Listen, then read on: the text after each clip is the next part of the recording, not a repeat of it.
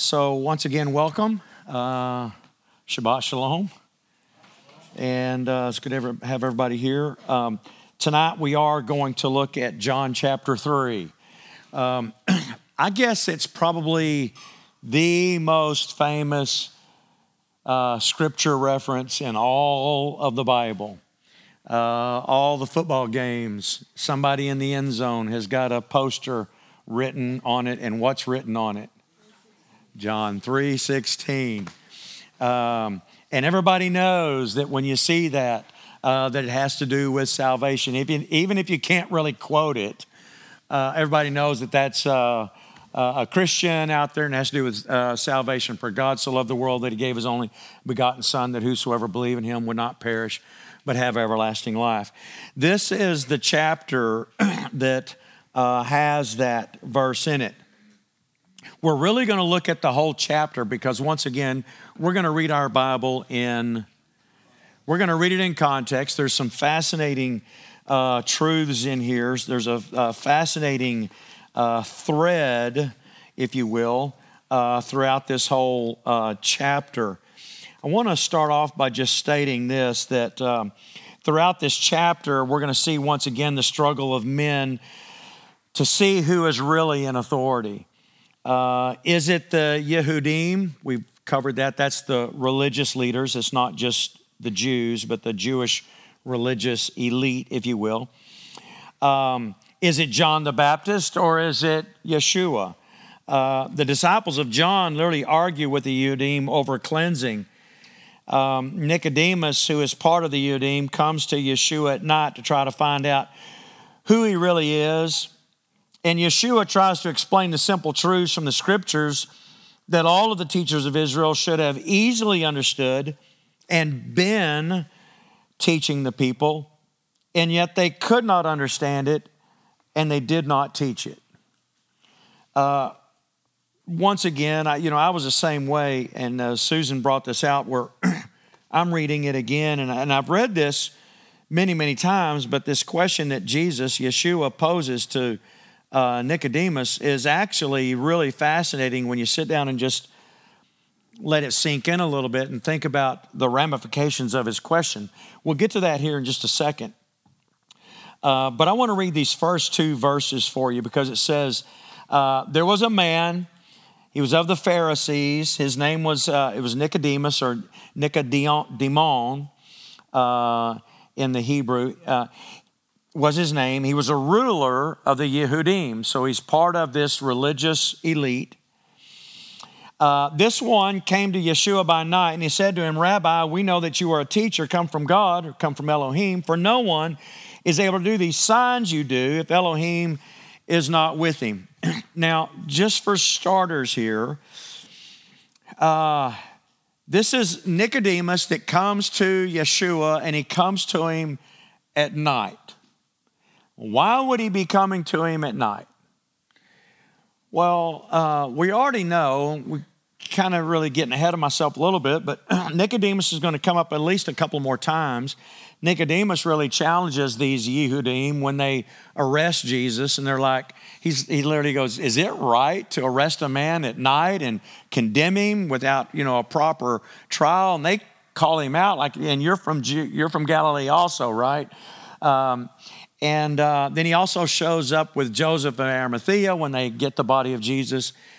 So he's coming there at night. We know that he's not really, uh, he's not part of the in crowd, if you will, with these Yehudim. Uh, and he's also evidently part of a group of Pharisees. Watch this. He's evidently part of a group, even if it's small, a group of Pharisees that are looking at Yeshua with open eyes and an open mind. Because look at what he says. It says, We know that you are a teacher from God because no one would be able to do these unless God, unless Elohim is really with him. We know, plural. So he's not really connecting himself, I don't believe, with the Yehudim as a whole, as much as there's others that did believe in him or that believed that at least God was with him. It was pretty hard to argue over some of the things that Jesus was doing. But watch this. Nicodemus. What does that name mean? What does it mean? Nicodemus literally means a ruler or victor of or over the people. So he's like a victor, he's victorious, a ruler over, the, that's what his name means. He's a ruler over the people or a ruler among his people.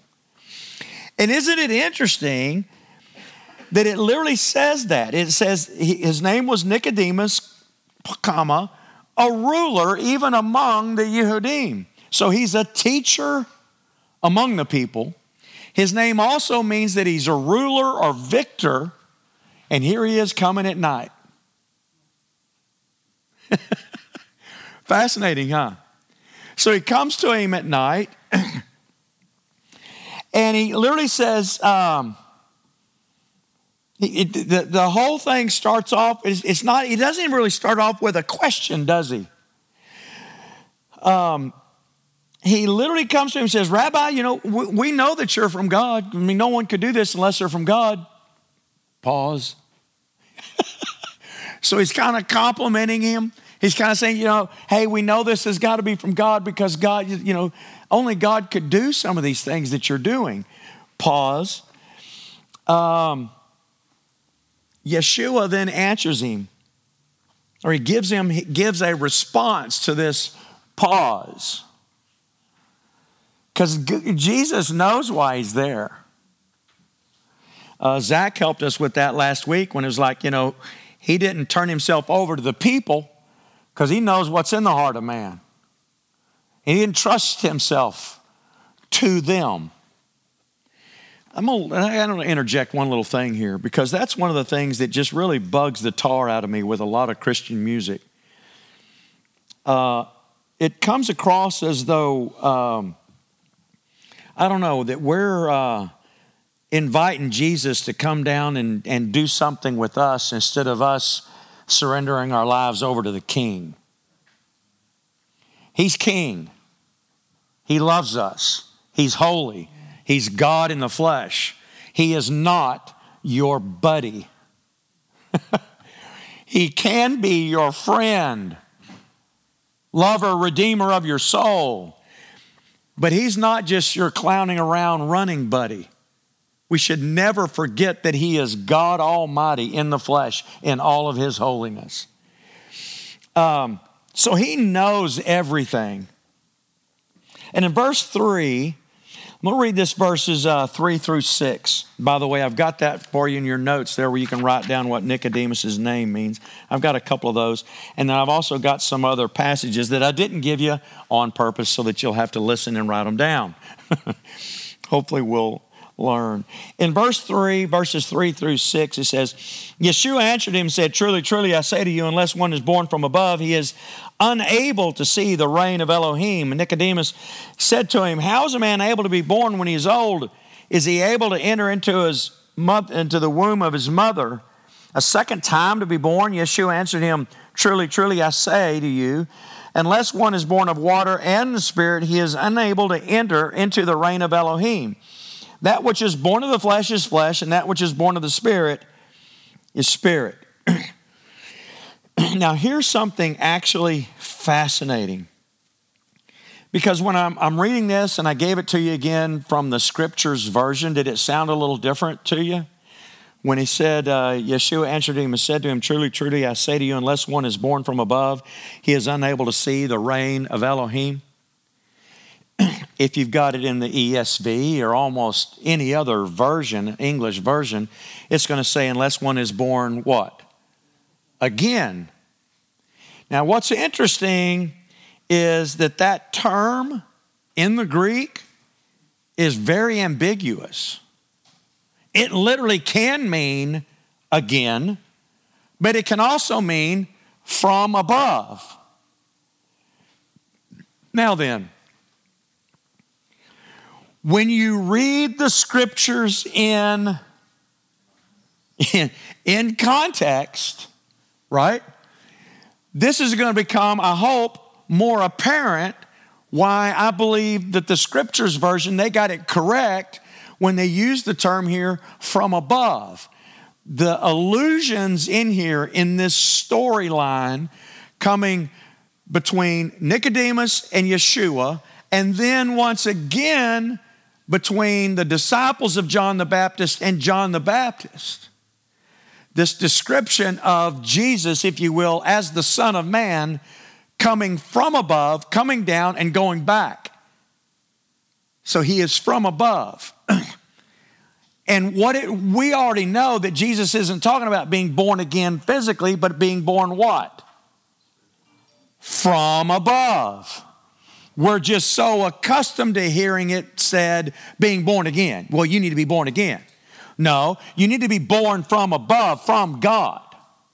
We understand that, but once again, these English words get into our psyche, they get into our brain, they work their way down literally into our DNA, and they can trip us up unless we're willing to look for the truth and get broke free from some of that stuff. So I believe they've really got it correct when it says from above. So that word there is ambiguous. It can mean either again or above. You can jot that down there in your notes if you'd like. Um, but Nicodemus now, now he's really asking this interesting, and he's a- interacting with Christ, and he's asking him this question. He's like, "Well, how can that be?" I mean, and this word is ambiguous. So evidently Nicodemus was a little even confused. He's like, "I mean, uh, I'm old. What do you mean, born again, born from above?" uh, am I supposed to try to get into my mother's womb again? This is all an impossibility. I don't understand what you're talking about. So then, the part that just really jumped out at me is and found in verse 7, this next little section here, verses 7 through 10. Um, Jesus tries to, if you will, start the explanation in verse 6. Um, and he's telling him, he's like, look, you're either born, you're born of the flesh, but you have to also be born of the spirit. We're, I would believe that most of us here are probably pretty familiar with this passage, and we don't find any of this too strange. and he goes into explaining, saying that, uh, you know, you, you've got to be born of the water and of the spirit uh, that which is born of the flesh is of the flesh, that which is born of the spirit is of the spirit. And we kind of understand that. Nicodemus is sitting here in the midst of this at night trying to wrap his brain around some of these things that Jesus, that Yeshua is saying to him. And I'm, I'm imagining that while Yeshua is saying these things to Nicodemus, because he's a teacher of the law, he's a Pharisee, he was a religious leader teacher, a rabbi. And he comes to Yeshua calling him rabbi, like, I want to talk to you, rabbi, among rabbi to rabbi kind of thing. Um, and he's, you know, the idea is like, we know you're from God, God's with you, but we're really confused. and so then Jesus starts this conversation. And uh, as he's talking to him, you can imagine Nicodemus going, what? You know, you could, his countenance had to just had this look of confusion and like, what you're, I hear what you're saying, but I have no idea what you're talking about. Anybody ever been there? You know? Maybe you're the one doing the speaking and you're looking at somebody else looking at you like they don't know what you're talking about. Or maybe someone said something to you and you're like, I don't even know what planet you're on. I, I have no idea what you're talking about. Um, I'm sure that Jesus, Yeshua, not only knew his heart, but he could read it on his face. Because look what he says to him in verse 7 Don't marvel that I said to you, you've got to be born from above. He probably had this look like, What? What? and Jesus, Yeshua, saying, Don't marvel that I said that to you. The Spirit breathes, look at this, where it wishes. This is from God. You know, in Ephesians, you're saved by grace through faith, and that not of yourself. It is a gift of God, lest any man should boast. The very faith that you and I exercise in trusting in Yeshua as our Savior, you didn't drum that up on yourself. So before you get so prideful, like, at least I was smart enough to be a Christian, and at least I was smart enough to believe the truth. Bunch of idiots out there can't. Folks, they're caught in darkness. We should be overwhelmed with gratitude that God Almighty barged into our world and brought us into his kingdom, had the grace and love enough to give us the faith to even exercise it so we could be saved. We didn't do anything on our own. God came and got us. Amen. Powerful. So he says, Look, the Spirit breathes where it wishes. And Nicodemus, you're not here by accident. You just didn't realize it was the Spirit drawing you here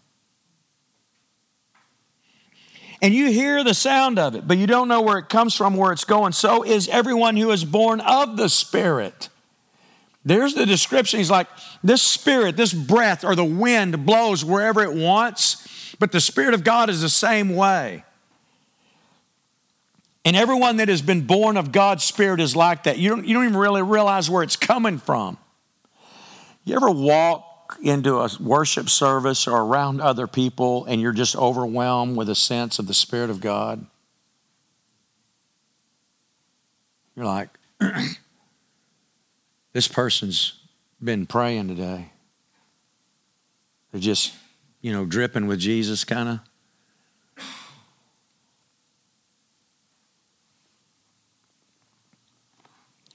Then look at this. This is this is the verse actually verse 10, but this is, you know, Nicodemus' response to him is like, I don't even understand how this is possible. He's still saying, I, I don't get it.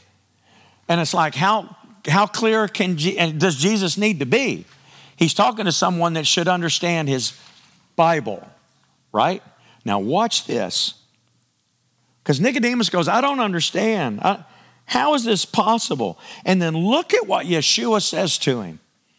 Yeshua answered and said to him, are you a teacher in Israel and do not know this? Pause. I'm pausing.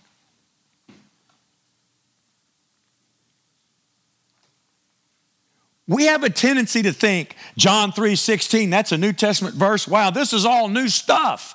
Jesus comes and tells Nicodemus, hey, you got to be born again. For God so loved the world that he gave his only begotten Son, that whosoever believe in him would not perish but have everlasting life. I mean, that's a New Testament passage. That's a new truth, right?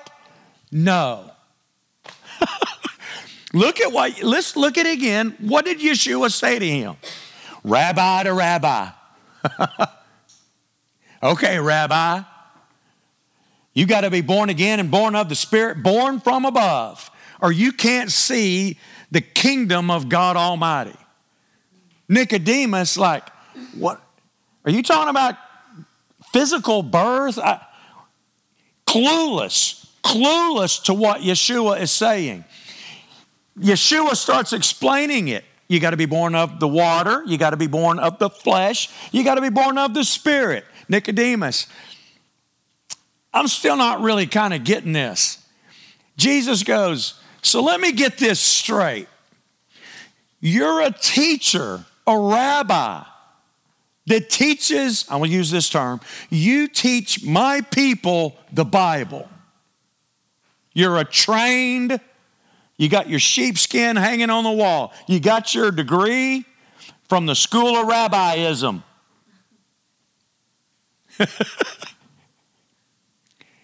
And you don't understand these things?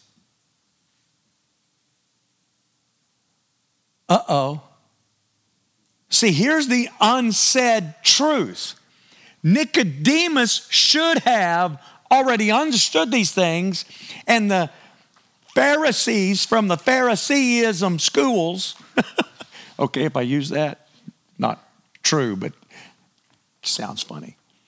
I thought it was funny.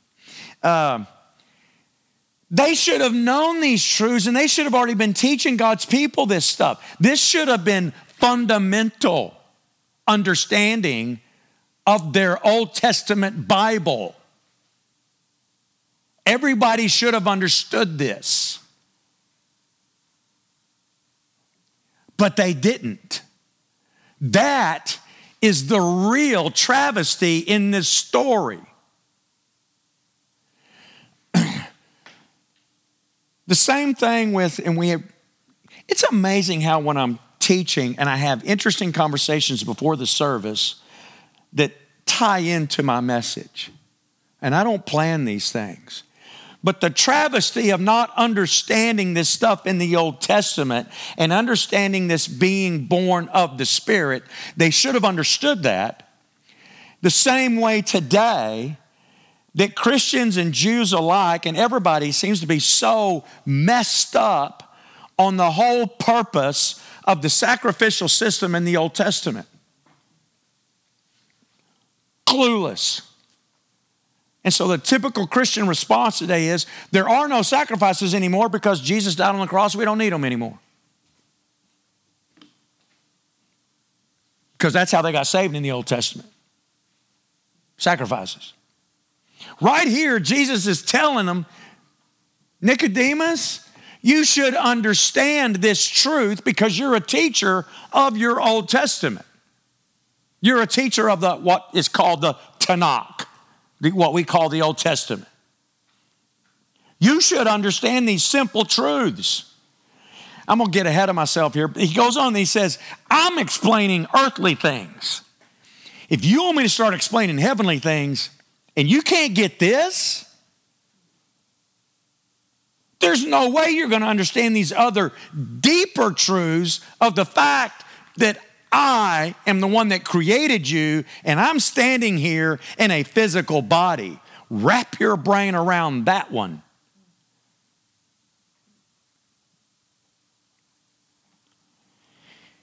He should have already understood this, and he didn't. I want to give you some verses. You're going to have to write these down. Get out your pen. I didn't put them down there on purpose. Isaiah 32 15. While you're writing them, I'm going to read these. Isaiah 32 15. Until the Spirit is poured upon us from on high, and the wilderness becomes a fruitful field, and the fruitful field is deemed a forest. He's talking about the, the Spirit of God being poured out upon all men. There's a lot. I just got a few here for you. Ezekiel 36, 25 through 27. Ezekiel 36, 25 through 27. I will sprinkle clean water on you, and you shall be clean from all your uncleanness, and from all your idols I will cleanse you, and I will give you a new heart and a new spirit I will put within you, and I will remove the heart of stone from your flesh and give you a heart of flesh.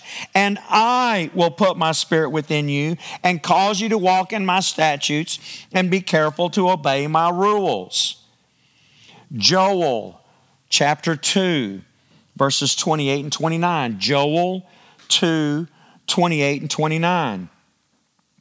And it shall come to pass afterward that I will pour out my spirit on all flesh. Your sons and your daughters shall prophesy, your old men shall dream dreams, your young men shall see visions. Even on the male and female servants in those days, I will pour out my spirit. 1 Samuel 10, verse 6. 1 Samuel 10, verse 6. Then the Spirit of the Lord will rush upon you, and you will prophesy with them and be turned into another man. Jeremiah 31 33. Jeremiah 31, verse 33. This is where it talks about the new covenant verse 33 For this is the covenant that I will make with the house of Israel after those days, declares the Lord. I will put my law within them, I will write it on their hearts, and I will be their God, and they shall be my people. Folks, those are just a few. No one in the Old Testament was ever saved by killing of a sheep, a goat, a ram, a cow, nothing. All that did was clean their feet when they walked into God's house. I've said it that way a million times. You should have that by now. It kept God's house clean when we had either touched something sinful, had done something sinful, whatever. It, it was a barrier to keep us from being consumed by God's wrath when we came before God. no one was, was ever saved by that. Nowhere in the Old Testament does it ever describe that. Hebrews chapter 11, the great faith chapter, it's called the Great Faith chapter, talks about all these great saints that were saved in the Old Testament. They trusted God and had faith and were saved. All of them listed. Not one time does it say they got saved because they went and killed a sheep offered it before God, said some kind of prayer, and God said, Okay, hocus pocus, now you can come into my kingdom. No, it said every single one of them trusted in God, and because of their faith, they were saved. In the same way, we trust in God to save us by His grace and mercy. The privilege is we now have hindsight and we can look back on the cross. They had to look forward, not even knowing how he did it. It was still by faith. See, here's the problem with hindsight. Sometimes we start treating that cross like an idol.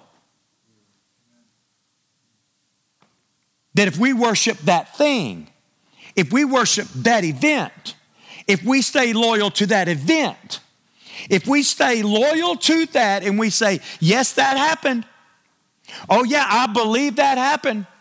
I know it happened. I'm trusting that it happened, and because I'm trusting that that happened, woohoo, that means I get to get into the kingdom. No, it don't. It don't mean diddly squat that you believe that it was a historical event.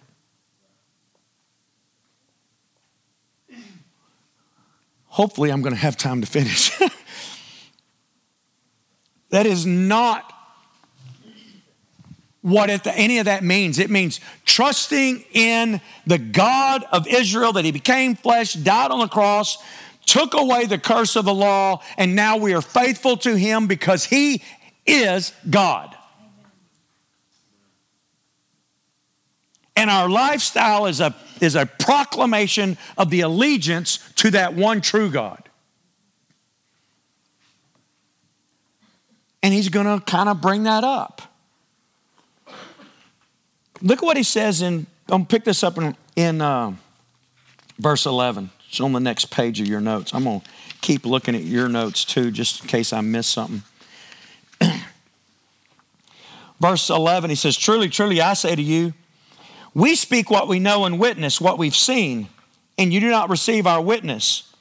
If you do not believe when I spoke to you about earthly matters, how are you going to believe when I speak to you about heavenly matters? And look at this. And no one has gone up into heaven except he who came down from heaven, the Son of Man, or the Son of Adam. Nicodemus should have understood that term, and he should have understood exactly what Jesus is saying right here. The Son of Man, in the scriptures version, it's called the Son of Adam, is Yeshua's most favorite phrase to call himself by in the gospel accounts. He uses this term a lot. Why? Because the, the Jewish people of the day should have understood and made these connections to exactly what that meant. and then look what he look at how he's packaging all of this. Because he says, you know, I'm trying to talk to you about heavenly things, and I'm explaining it to you in earthly issues. and if you can't get this, there's no way you're going to be able to get the more weighty things, there's no way you're going to be able to wrap your brain around it. You can't understand this most simple of truths that you have to trust God for the Spirit of God to come upon you and for you to fall in love with God more than you love yourself, more than you love your status, more than you love your country, more than you love your history, that you love God above anything and everything with all your heart, soul, mind, and strength. You're going to love your neighbor as yourself. And the only way all that's going to happen is if the Spirit of God comes in you. You're totally dependent on God. You can't figure this out. You're going to have a real problem with something called the Trinity. You're going to have a real problem with this thing that's right in front of you that we call today, we call the incarnation, God taking on flesh. And man, when the resurrection happens, that's going to really rattle your world. And what's worse, you're going to expect me to give you the kingdom back as soon as that happens. And when it doesn't happen, that's going to freak you out even more which is exactly what happened. That's why the apostle said, He's about to ascend into heaven. Are you going to give us the kingdom now? Because it is the issue over the Messiah coming and restoring all 12 tribes. And the reign of peace and all that stuff, and they expected it to happen. They weren't just looking to get rid of Rome, they were expecting this is the culmination, what we now would call maybe the millennial kingdom and afterward. They said, Is this it? He's like, Cool you jets. You, this is what I need you to do. so um, then look what he said in verse 13. He goes, No one has gone up in heaven except he who came down from heaven.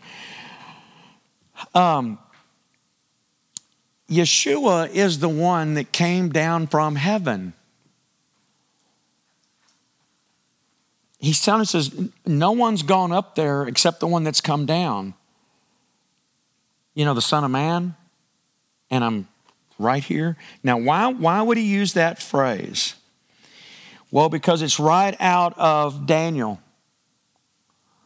Uh, we'll get there here in just a second, but it's found in, it's found in Daniel. Let, us go on to this next one here because this is important. And Susan started talking about it with our kids. I really appreciate her insight bringing some of this stuff out. Verse 14 says, And as Moshe lifted up the serpent in the wilderness, even so the Son of Man must be lifted up. You can see him, he's like, i want to talk to you about heavenly things.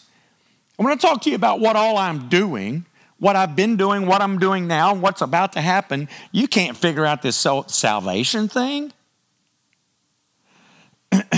no one's been up to heaven except the one that came down, the son of Adam. That's me.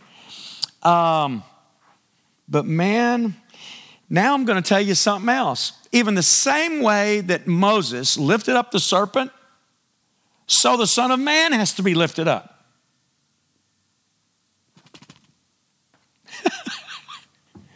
you can just imagine Nicodemus's brain is just spinning like he can't keep up. You ever gone somewhere somebody's teaching? Maybe you've been listening to me and you go, I can't keep up with everything you're saying, Pastor. You know, slow, slow your jets now. I'm gonna just slow down a little bit.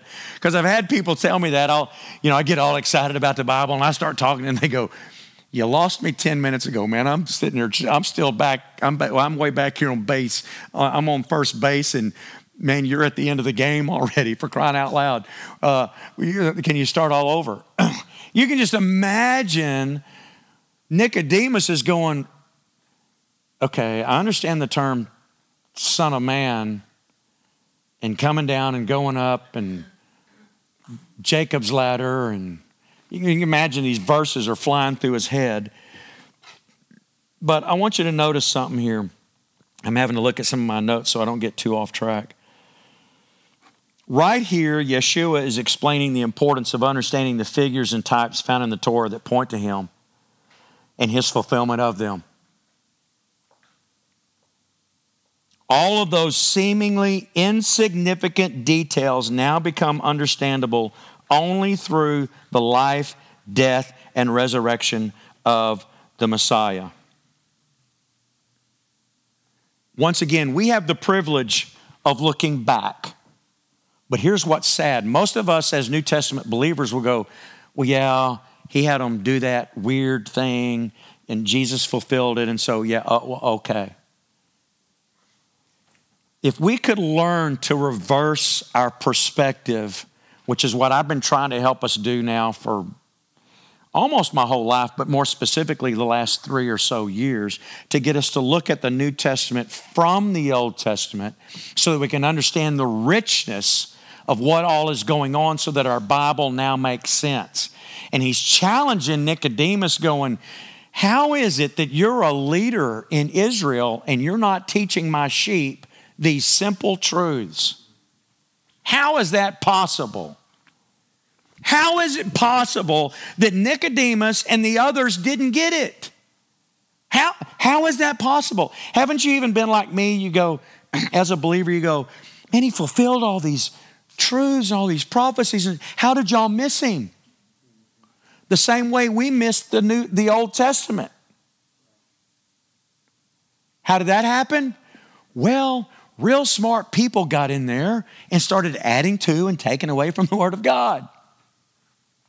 Then they started making it so difficult, it's like, well, you know what? Before you start teaching, you really need to go to school.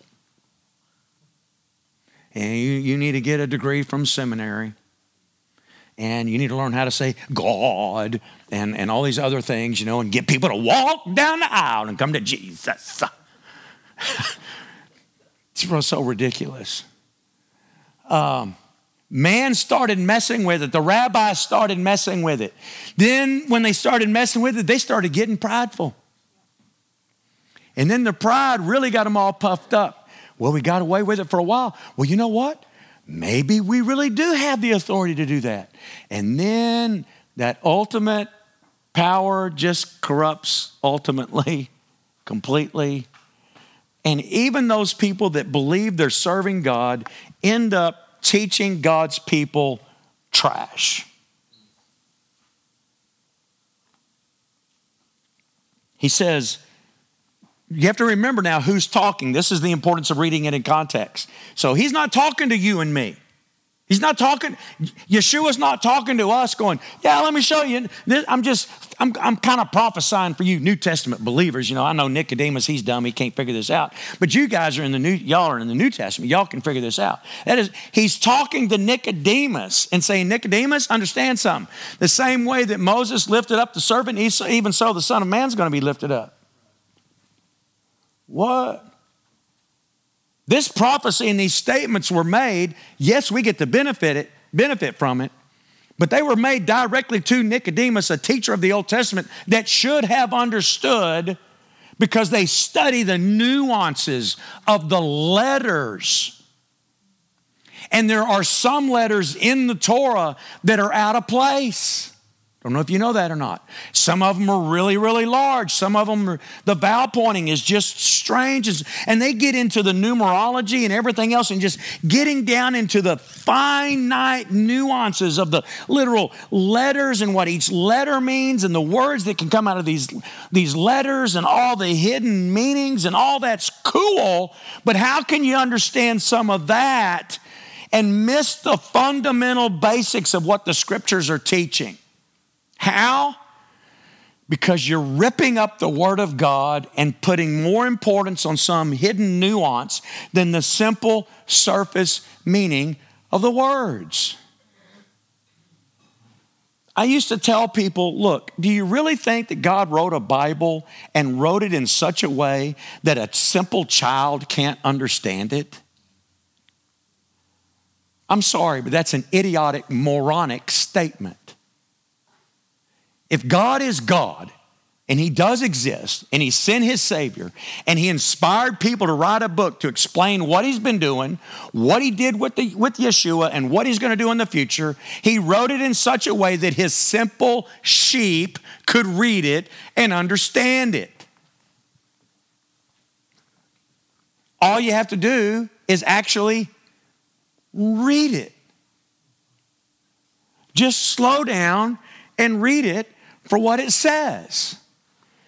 But we don't do that. So he's telling him, he says, This is what's supposed to happen, Nicodemus, and you can't get it.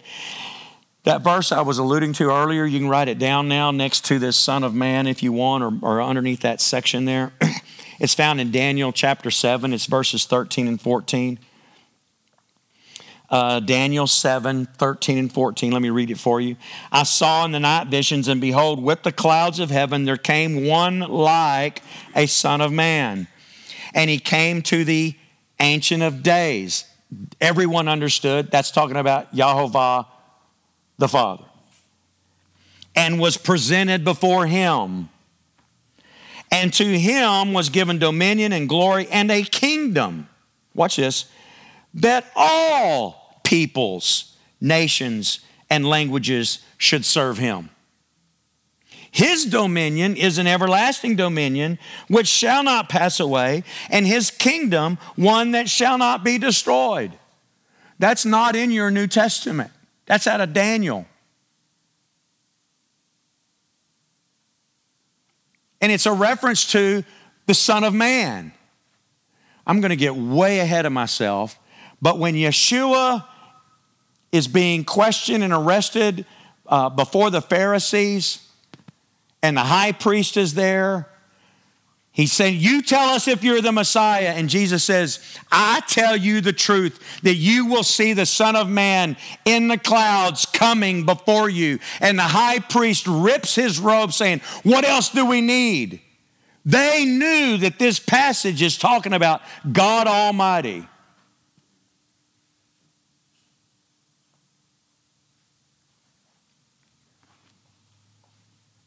This was common knowledge, but they couldn't put the pieces together because they were so corrupted by money and power. And these religious leaders, these Yehudim, were literally put there by Rome and the queen of Jerusalem.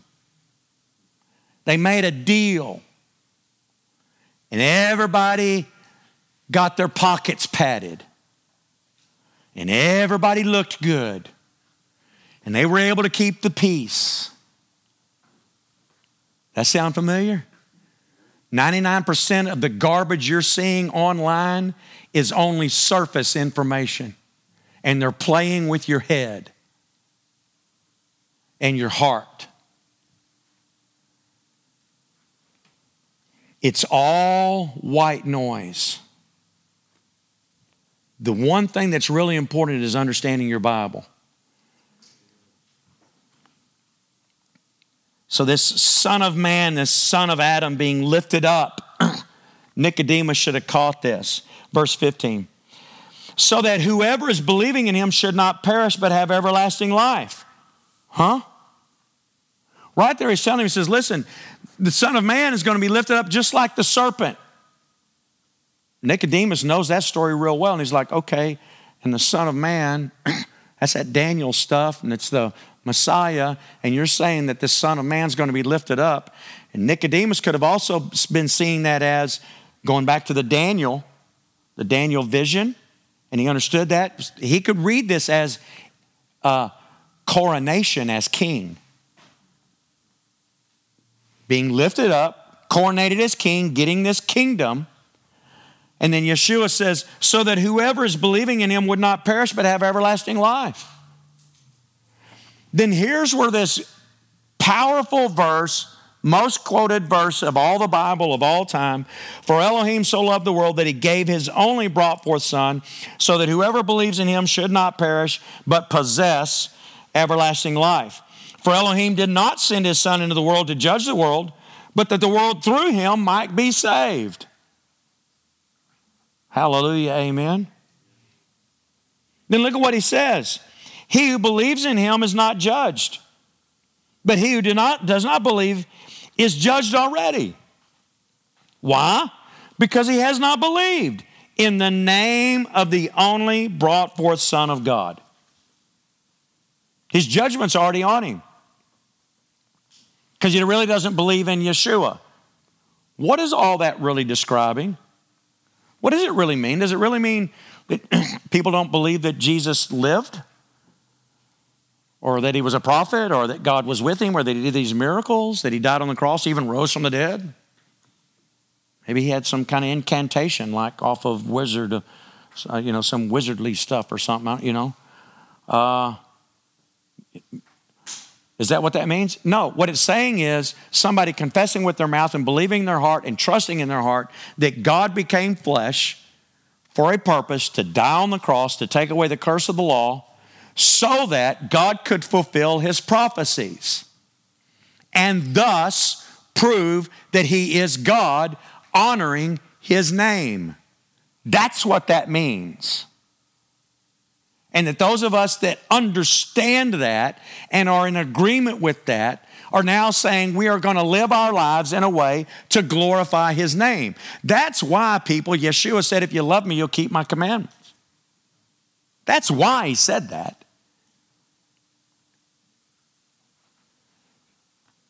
And it's why right here he's saying, look, God didn't send me here to judge the world. He sent me here to save the world. What he didn't say was, but I am coming later. I'm going to give everybody a chance to believe in what I'm doing. And it should be simple. This should be kindergarten level. But everybody's made it so complicated that everybody else, they need more signs and wonders and miracles and they got to get their emotions going and they got to feel something and get the goosebumps and everything else. And and they got to analyze it, prove it inside and out, this way back. What they don't understand, man, if God's not calling you, you're never going to get it. That's scary. And sometimes we need to be able to tell people that and say, look, you know what? You, you just you need to calm down. Does God exist? Yeah. Did he create everything? Yeah. He loves you. He died on the cross to save you. If you think you're going to really figure all that out, then you must be God. The demons couldn't figure it out. That's why it fooled them. And they killed the King of Glory. And it was God's greatest act. If you need more proofs, you're probably never going to get it. Uh, what, what more do you need? Because right here it says that the judgment comes because he didn't even believe on the name of the one that he sent. And then look what he says in verse 19. I don't have that in your notes here, but it says, And this is the judgment that the light has come into the world, but men love the darkness rather than light, for their works were wicked. For everyone who is practicing evil matters hates the light and doesn't come into the light, lest his work should be exposed. Boy, isn't that the truth? don't really want to talk about the truth because if we really start talking about the truth, then my fallacies will show up. So, the one way I can keep us from really talking about the truth is shout louder and longer and even scream with all caps on the internet instead of just wanting to know the truth. People don't want to know the truth. What we really want to know is that what we already believe is the truth. Saw a guy quote, uh, oh, I know I'd forget. It was Mark Twain. It's not what you know that gets you in trouble, it's what you know to be actually, factually truth that isn't.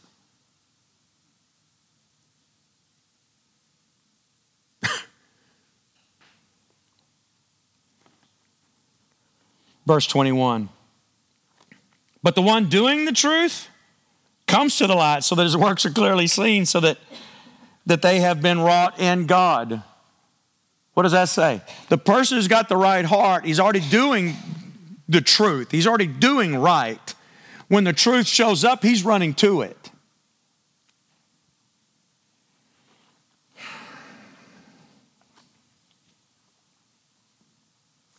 Verse 22 picks up this absolutely fascinating story here this is all of this is stuff that he's telling to Nicodemus.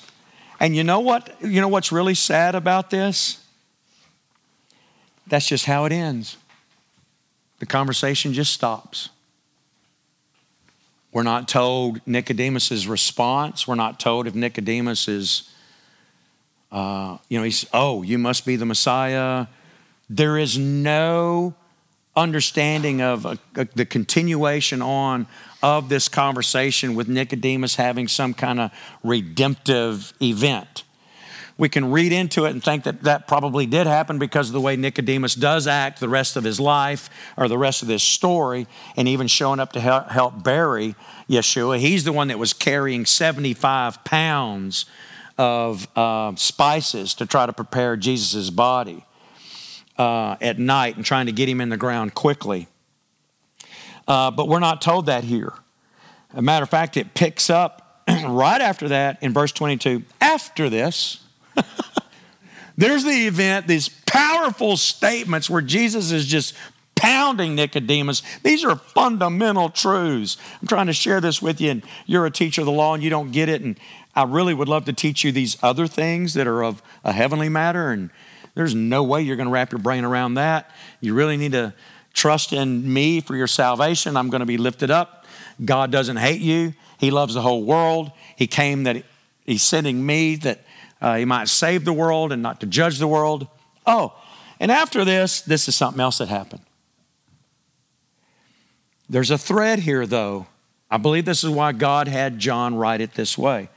After this, Yeshua and his taught ones came into the land of the Yehuda, or Judah, uh, and he remained there with them, and he was immersing. He was baptizing. They were baptizing people.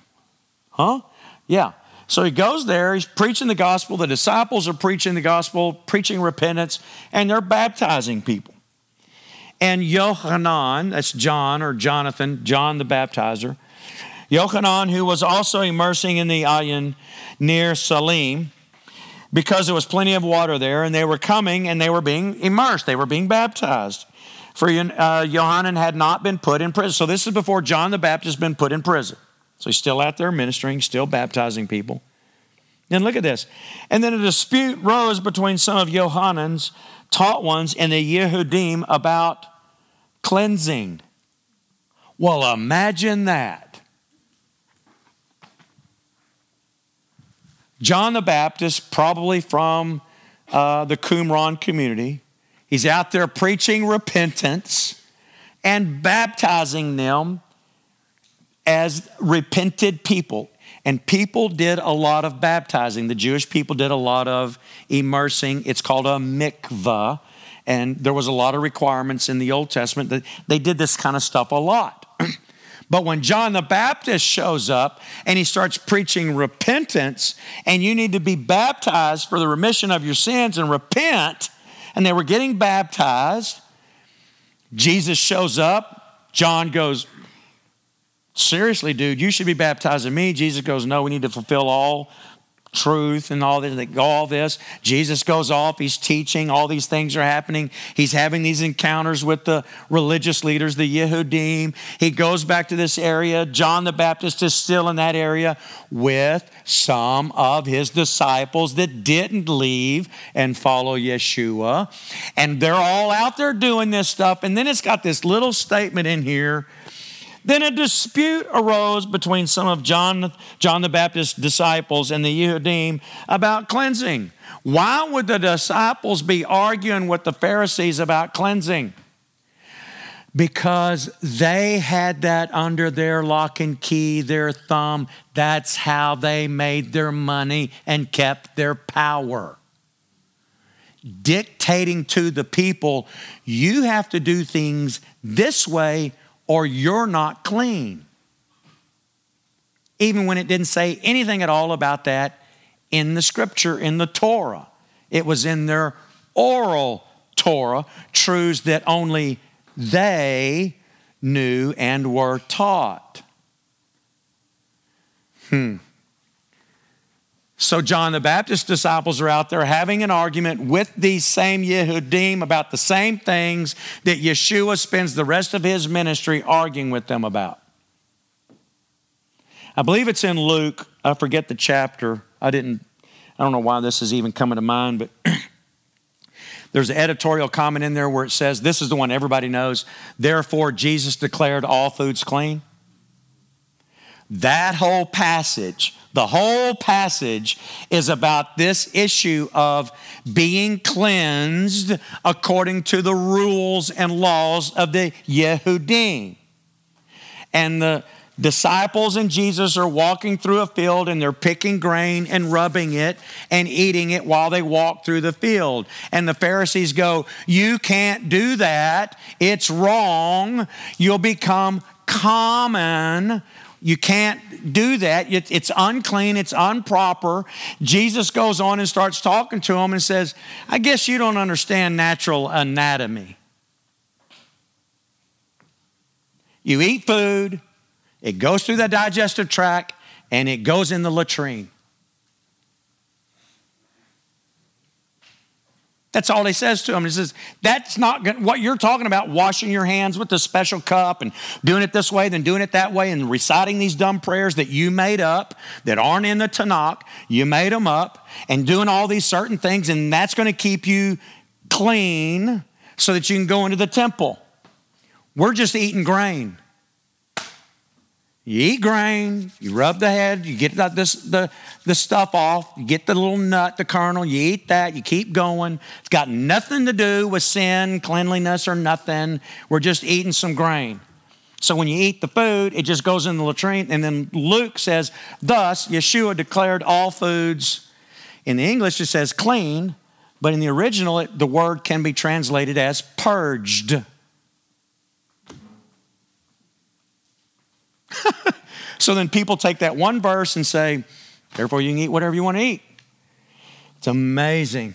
Goes and it, the reason that came to my mind was because he's having a dispute with these Yehudim about cleansing and what is proper and what is not. These same Yehudim are arguing with John the Baptist's disciples, saying, You can't be doing this. This is not sanctioned. Okay? Come on, man. You're messing everything up. You're getting these real, you're getting these dumb people thinking they get dunked like this, everything's gonna be okay. Well, that's not in our rule book. That's not how things work. and the disciples are arguing with them about it. Now, watch this. It's that statement is in there so that we'll understand that the argument is not really even just about the cleansing, but who's really in control here? Who has the authority to declare if someone's clean or not? Is it the Yehudim? Is it the pastor, the preacher, the priest, the pope, the rabbi, your buddy, your friend, or is it God? It's God. And in this case, it's God in the flesh. Because right after that one, is there anything in your Bible by accident? That's all it tells us. One little weird statement. Jesus is out here baptizing. John's disciples are out here baptizing. John's baptizing. All this is going on. John's disciples get into argument with the Yehudim about cleansing. Oh, and then they go and they start talking to John the Baptist about Yeshua. There's that one little statement. You ever read that sometime? I read some things in your Bible and go, God, why'd you put that? Why do I need to know that? Who cares? Well, because it's pretty important. The, the argument is over who has the authority to declare if somebody's really cleansed or not. So then they come, and in verse 26, as they said, and they, they came to Yohanan, and they said to him, Rabbi, he who was with you beyond the Jordan or Yarden, to whom you have witnessed, see, he's immersing and all are going to him. He's getting a bigger crowd, preacher. Yohanan answered and said to him, No man is able to receive any matter unless it is given to him from heaven. Are you seeing these little nuances about you don't get anything and nothing comes to you? How? Unless God is giving it to you. Even our faith our cleansing, our forgiveness, our salvation, the sacrifice for our sin. All of that doesn't come through anything you do, anything you say, anything you believe. It came from God. Period. All of that other stuff is our reaction to our response, if you will, to what He's done. And if it's, folks, if it's not based on love, I'm sorry. There's a lot of us that believe in Yeshua that are not going to get into the kingdom. And if you think I'm dreaming that up, I'm not. It's right out of scriptures, it's in the Gospels. Because Jesus said there's going to be many on the day of judgment that are going to come to him and say, Lord, Lord, didn't we do great and mighty things in your name? So that's who? Who are saying those things? Christians. We did great and mighty things in your name. He says, Depart from me, those of you who work iniquity, because I never knew you. They know exactly who he is. They know exactly what it meant to be doing things in his name. They had lived their whole lives doing that, working, they thought, in the kingdom. And Jesus' response is, Yeah, but I didn't know you. Sorry. You're not getting in. Might have looked good while you're on earth, but I didn't know you.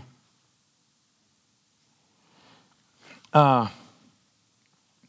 so he says, You can't receive anything unless it comes from heaven. Then he goes, You yourselves are witnesses for me that I said, I'm not the Messiah. I already told you guys this. I'm not the Messiah. It ain't about me. You see this?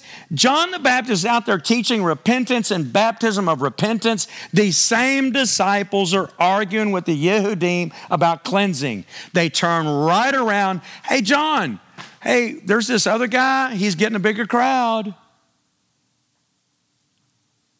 So, are they really that different from the Yehudim? No. And John the Baptist is even trying to tell his own disciples I already told you I'm not the Messiah. None of us get anything unless it comes from heaven. Who came from heaven? The greatest gift, the Messiah. Verse 29 He that has the bride is the bridegroom. We are the what? The bride. We're not the bridegroom. He's the one that did the asking. But the friend of the bridegroom who stands and hears him rejoices greatly because of the voice of the bridegroom. So this joy of mine is complete. He's like, there's this marriage is going on here, and I'm just the one that's shouting that he really is him. And I see him speaking, and I'm rejoicing because I see what's happening. And you look at this, verse 30. It is right for him to, to increase and for me to decrease. Then look at this. He who comes from above is over all. So now he's now John the Baptist is here prophesying, tying in directly with what Jesus was trying to tell Nicodemus that Yeshua came from above. He is the Son of Man that talked about in Daniel, and he came down from heaven. He who comes from above is over all.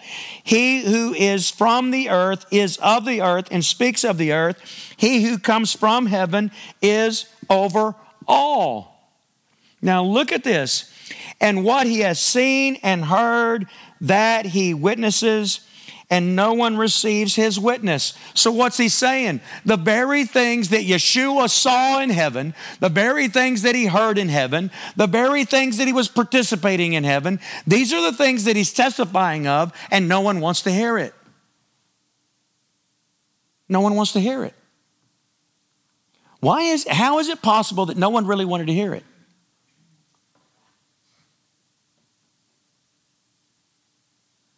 They were way too comfortable in the traditions and belief systems that they already had.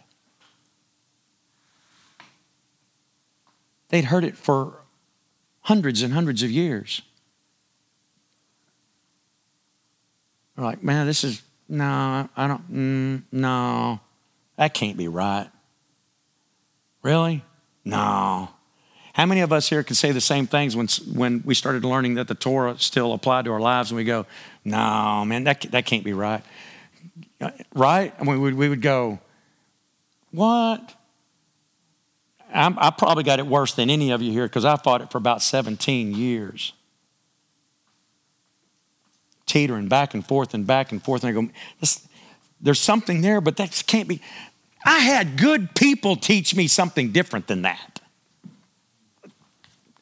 I used to stand here and also say, man, if somebody comes tells you a new teaching, you better go, that's a big red flag. like, the, like the church could be wrong for 2,000 years? really? These are good, godly people. Uh, before the Reformation, was the Catholic Church wrong? on some pretty important things for a long time? Yeah. so, yeah, uh, we, we could get some things wrong. And then look at what he says here. Now, this is what I really wanted you to see is in verse 33, so you might want to highlight that or circle around it or something here. It says, He who receives his witness, who's he talking about there? He's talking about the Messiah. He's prophesying and talking about the Messiah. He's talking to his disciples about the Messiah, about Yeshua as the Son of Man that came down from heaven. He who receives his witness has set his seal that, Yah, that Elohim is true.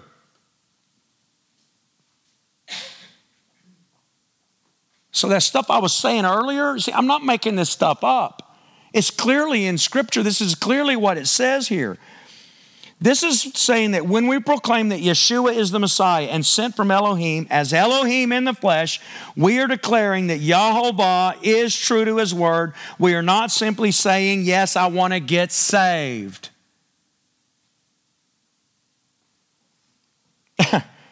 the emphasis is not and should not be upon us, but upon him and his word. Here, John the Baptist says that clearly. He says most explicitly that when you receive the testimony of Yeshua, that what you're doing is you are setting your seal down that Yahovah himself is true to his word. That's what you're saying. That God said he would send his son, that he would send the Messiah, and that he would bring salvation that he was, would restore the tribes, and that he, through that process, he would bring all of humanity underneath his reign and rule and salvation. Who put that in my Bible? Has that always been there? Did we lose a sound or something? No? Okay. I thought maybe something went wrong. Um, we're setting our seal that God Himself, Elohim, Yahweh, is true and He's true to His word. For he whom Elohim has sent speaks the words of Elohim, for Elohim does not give the Spirit by measure. For the Father loves the Son and has given all things into his hand. He who believes in the Son possesses everlasting life. But he who does not obey the Son shall not see life, but the wrath of Elohim remains on him. Who does that sound like? Yeshua just said it when he was talking to Nicodemus. Now, the close of this chapter, John didn't write it in chapters like this, but the close of this section here, you've got John the Baptist trying to explain to his own disciples I am not the Messiah for crying out loud. You just got through arguing with the Yehudim about cleansing, and quite honestly, you're not any different than them. Why? Because you're trying to set me above the Messiah. And how are you gauging it? By the size of the crowd. and what you're not understanding is that He is from above. He came to bring salvation, and it's only those that trust in Him that are going to be saved, and those that don't believe in Him if we believe in Him and we're saying by our testimony and our witness is that God is true to His word, right? That's what it said in the scripture. If that is the positive side, then what's the negative? Uh oh, right? Because if you're not saying that Yeshua is the Messiah, then what you're saying is that God is not true to His word. Then what you're truly saying is that God isn't God and that maybe there's multiple gods. Maybe Satan's not all that bad after all. Maybe there are other ways to the other world. And on and on and on. You see, you're either proclaiming that God is God and He's done what He's done and that He loves us, or you're saying that God, well, He ain't God. There is no in between. None whatsoever. So, see, folks, this is why, in understanding your Bible, this easy believism and just simply saying, oh, I believe in Jesus and I believe that He died for me, so I'm going to get in. I got my free ticket. No, because if you don't truly love God with all your heart, it doesn't matter what you say you believe with your mind. It just doesn't matter. Because what is it that God is most concerned about? What, what is it that He's doing here? What is it that Yeshua accomplished when he came. We get so focused on just the cross, then we end up idolizing an event or even a thing. We'll put crosses on our neck, we'll put crosses on our car, we'll do all this stuff because we actually think it's going to give us a aura. You know, God's going to send bigger angels, you know, and bless the garbage that we're involved in, treating him like a Ouija board. And so we'll, we'll worship this thing and think that maybe if you stand up here behind this thing, then I don't know, there's more holiness here. Really. It is so ridiculous. That's why just simply believing in that kind of stuff without understanding, if we don't love God with all our heart and love our neighbor as ourselves, and if God's word isn't really written on our heart, and it's not just something that you want to do, you want, you, you want to do it, then there's something wrong. Folks, when you see a need, when no one's looking, you should want to take care of that and not be seen. And you shouldn't want to talk about it. Doesn't matter. Because it's just what you would do if you were a loving, kind, good, godly person. Because God is God is love. And if the love of God is truly in us, then we would love one another. We wouldn't be judging and condemning and backbiting and tearing each other apart. We would be loving and kind and forgiving. And we would be wanting to help people, watch this, when no one knows.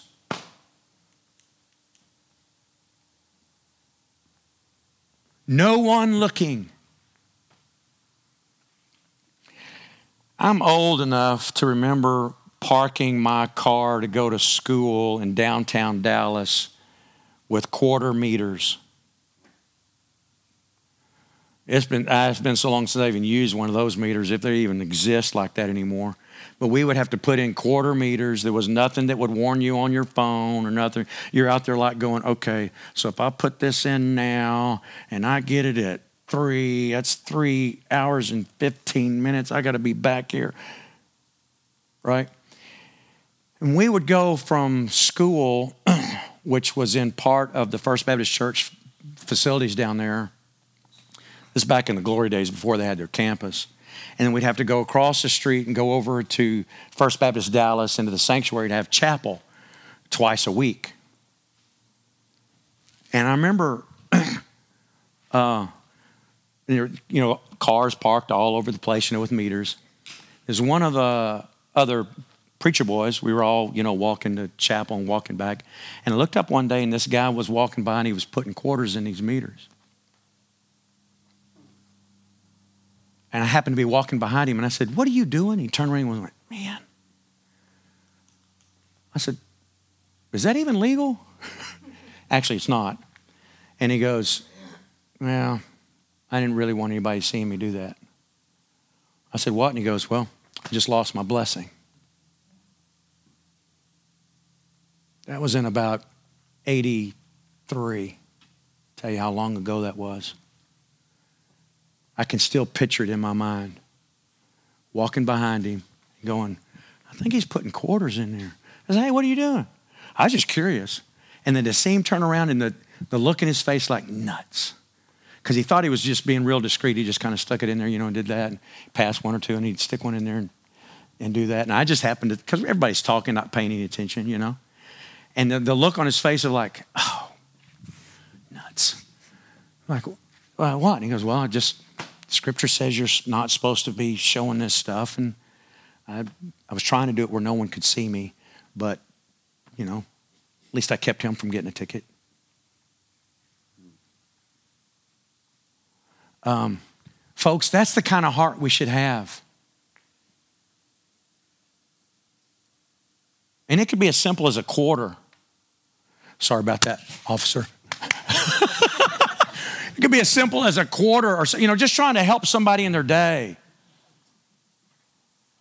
Or they left their trash can out and the lid's open and the rain's coming. Or, or whatever it is that's going on and just, just do something to help and don't ask. Folks, that's what should be in our heart. That's why Jesus said, if you if those that are doing the truth, they have that heart, when the light comes, they run to it like that. I want this. I want this to clean me up even more because I'm a wretched person. Because those of us that you, when you understand this and you're really trying to do right, you understand it was a quarter. Oh, yeah, it was a quarter. Nobody saw me two weeks ago. Idiot. What a bozo. Remember that the rest of my life? What a knucklehead. Oh, but they saw the quarter, right? What I'm saying is, when, you, when you're trying to do right, you understand, you also understand your sinfulness. You understand, I mean, that, that was a quarter. Okay. Yeah, I prayed today. I wasn't praying back there, and I wasn't doing it when I did this, and I wasn't doing it when that divorce happened, and I wasn't doing it when this idiotic stuff was happening, and when my family did this, and that's how I responded. Oh, well, yeah, that was a real good, godly example there, wasn't it? Those are the kind of things, those of us that really love God that we're striving for, we remember those things. And why? Because it keeps us humble and reminds us we're saved by grace through faith and that not of ourselves. It is a free gift of God because I was a scumbag and God came and saved me. Didn't deserve it at all. Even I was a teenager, not looking for God, clowning around at camp, not kidding you, playing poker in the back of the auditorium, laughing, cutting up. As about 14 years old, had a girl come up to us, me and this other kid, weeping in tears because we've been, been praying for you. And I'm looking at this girl going, What's wrong with you? We're just, we're just doing our thing. I mean, no big deal. It wasn't Sonia, but Kathy Kennedy asked me to come sit with her. Good looking, long blonde hair. Yeah, sure. So I actually listened to the first sermon that night because I, you know, didn't want to act like a jerk in front of the girl I'm trying to impress. You know? And he preached on the verse that got me saved. James 2:19, you believe that God is one, you do well, but the demons also believe that and shudder. And it was like the preacher was preaching right at me. And at the end of that message, I before they even started singing, I was almost running down there to talk to my youth minister slash choir minister, Don Blackley. I knew him. I had been in church. I was there with the church group. And I said, Don, I just found out I don't know Jesus and I'm going straight to hell. Somebody talk to me. And I went in the back room and got counseled by some lady, don't remember who it was, don't remember her name or nothing, but I asked Christ to be my Savior that day, and my life has never been the same. But I don't look at my life as this rosy, perfect, godly, holy life. I got so many mistakes, not funny. But I do know this God loves me. He moved into my life as a teenager, He's never left me or forsaken me. And I know this Yeshua is the King of Kings, Lord of Lords, God of all gods, the creator of this world. And He became flesh and died to take away the cross, to take away the curse of the, uh, the law on the cross so that I could be remarried to him and grafted into his beautiful love story that he's doing with this people called Israel that he's not through with. And that through this whole thing, he's going to show himself up as glory. That I'm the one who keeps my word. And when I say I'm going to do it, it's done. And anybody that says, I can't do it, they are speaking the very spirit of my enemy. Because I declared by my own existence that I will accomplish these things. And do most, it's an absolute mystery. Just believe that I said I will do it, I did it, and I'm going to continue to reveal myself as the one true God. And those of us that love Him and are committed to Him, we're to live our lives in such a way that it's a declaration of who He is, not anything about our own glory or righteousness or goodness. Because I'm going to say it Texan, I ain't got none. The Apostle Paul said, I've learned this to preach nothing but Christ and Him crucified. Everything else I know is nothing but filthy rags. And, folks, that's all I know. That for some crazy reason, the God of all gods came down to a teenager and said, I want you. And then to make it even worse, he asked me to tell people about him.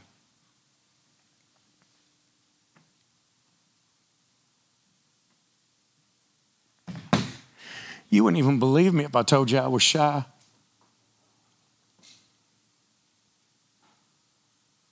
Even as a teenager, I couldn't get up and talk in front of people. Went through high school, had drama. I got to be the only person that could pass a DISD school on drama and never give one speech.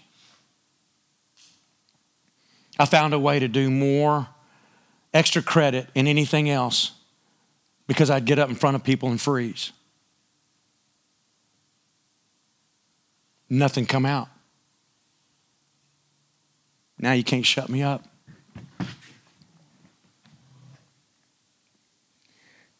Because I know that my God is incredible. And that He loves you, each and every person in this room. And He came to give you an abundant life.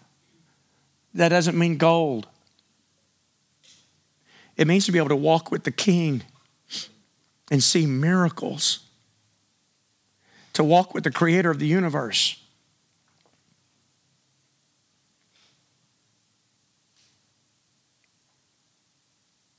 And change lives, starting with yours.